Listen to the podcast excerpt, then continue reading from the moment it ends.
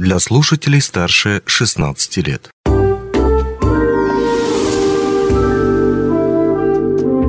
Гости дневного эфира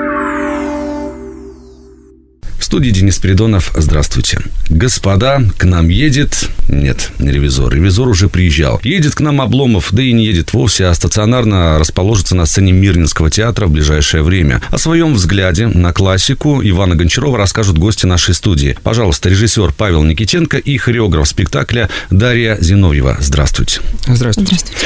Уже не в первый раз вы в Мирном. А вот вы, Павел, ранее участвовали в лаборатории сказки народов Мирного и теперь вот решили поставить свой полноценный спектакль. И первый такой вопрос. Почему Обломов. А, вот вы вначале сказали о классике. А, мне нравится мысль э, Стравинского о том, что любое произведение искусства – это ремонт старых кораблей. То есть э, любая вещь, э, уже когда-то бывшая созданной, как, например, роман Обломов, уже содержит в себе перетекающие из века в век, из текста в текст, из романа в роман, а, мысли, идеи и какие-то стержневые, основные элементы. Мы все помним, всем известно, например, там, пьеса «Гамлет», да, а, но э, не все знают, что сюжет из нее был не придуман заново, да, а перетек из э, более ранней повести о древнем сказании, древней сказке о датском принце. Так и здесь, если смотреть на роман Гончарова как на такой забронзовевший памятник, стоящий где-то на задворках великой русской литературы, да,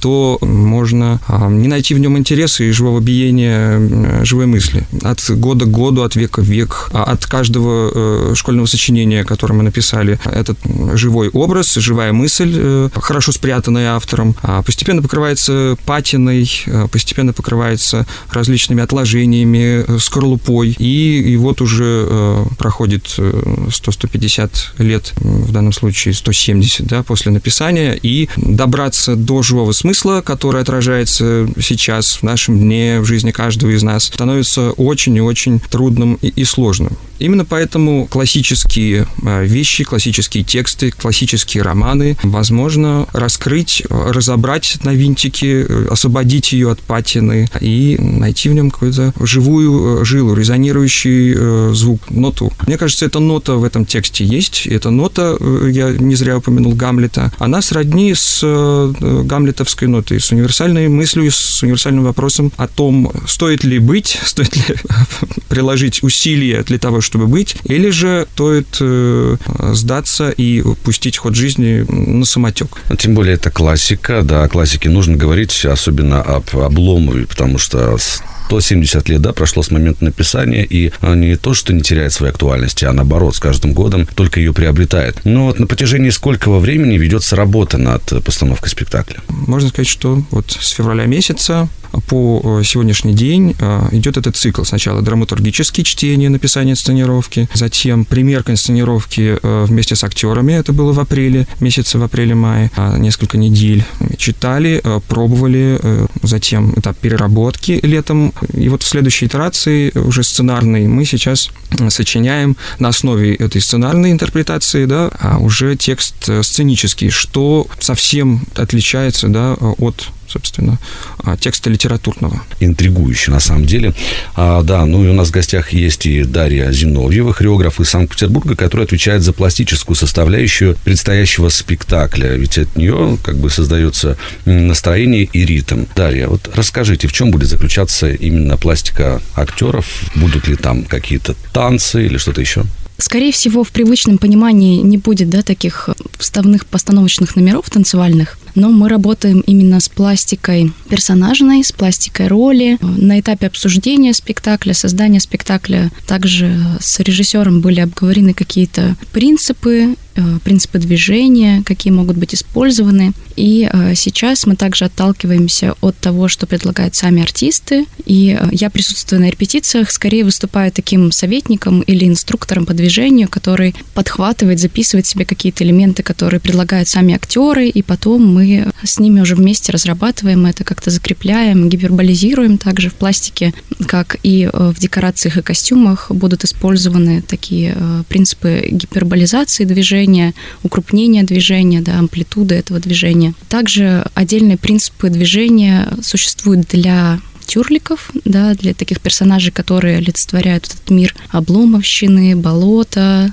да, вот этого выбора никогда, да, также там, как строится их коммуникация, их передвижение в сценическом пространстве. И, как вы заметили, да, скорость, э, работа со скоростями, работа со временем, да, как с помощью движения можно замедлить или ускорить вот течение мысли Обломова, да, подчеркнуть его какие-то возможные э, страхи или опасения, это мы также пробуем выразить в движенческой пластике персонажей. Ну, а ведь она, как правило, дается сложнее, да, нежели какие-то постановочные танцы. То есть пластика, над ней нужно работать, и не один год. Согласна, но артисты в театре э, Мирном достаточно подготовлены. Также мы проводим различные телесные тренинги почти каждый день. Приходим к своему телу, что тело это не костюм, это все-таки управляемая нами возможная да, конструкция мышечная, телесная. И поэтому мы стараемся максимально здесь подходить да, широко тоже к этому вопросу работы с телом, работы с пластикой. Большое спасибо. Ну, а теперь поговорим о жанре. Сам автор описывал его как роман, как э, социально-психологический роман, но в иных постановках его трактуют как э, лирическую мелодраму, где-то даже трагедию. Я вычитывал, какое направление будет у вас? Скорее, э, ближе к трагедии все-таки. А в том смысле, что как определяется главный конфликт, да, конфликтующие стороны. Потому что я высматриваю в этом романе, в этой истории все-таки столкновение внутри личностное, да. Э, мне хочется поговорить э, в этом спектакле о внутреннем обломе э, каждого человека, о некоторой силе, которая сравнима с роком, с судьбой.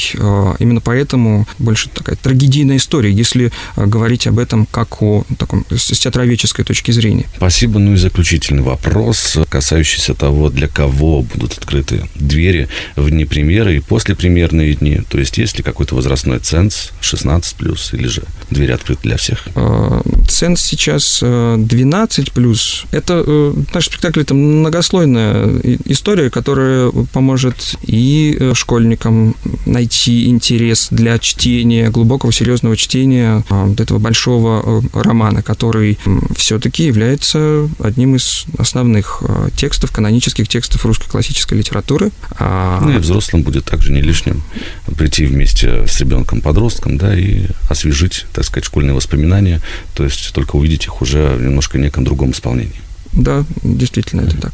Большое спасибо вам за беседу. Мы приглашаем зрителей заглянуть в театральное зеркало для того, чтобы лучше понять себя, окружение, свой мир и отпустить собственные мысли и чувства в свободное плавание. Но когда нужно будет приходить? Дата премьеры будет объявлена совсем скоро. Я прошу следить за социальными сетями театра, за рекламными стендами. Uh-huh мы тоже гарантируем вам информационную поддержку. Большое спасибо, что пришли. У нас в гостях был режиссер спектакля «Обломов сон» Павел Никитенко и хореограф спектакля Дарья Зиновьева. Успехов вам в творчестве и приходите еще.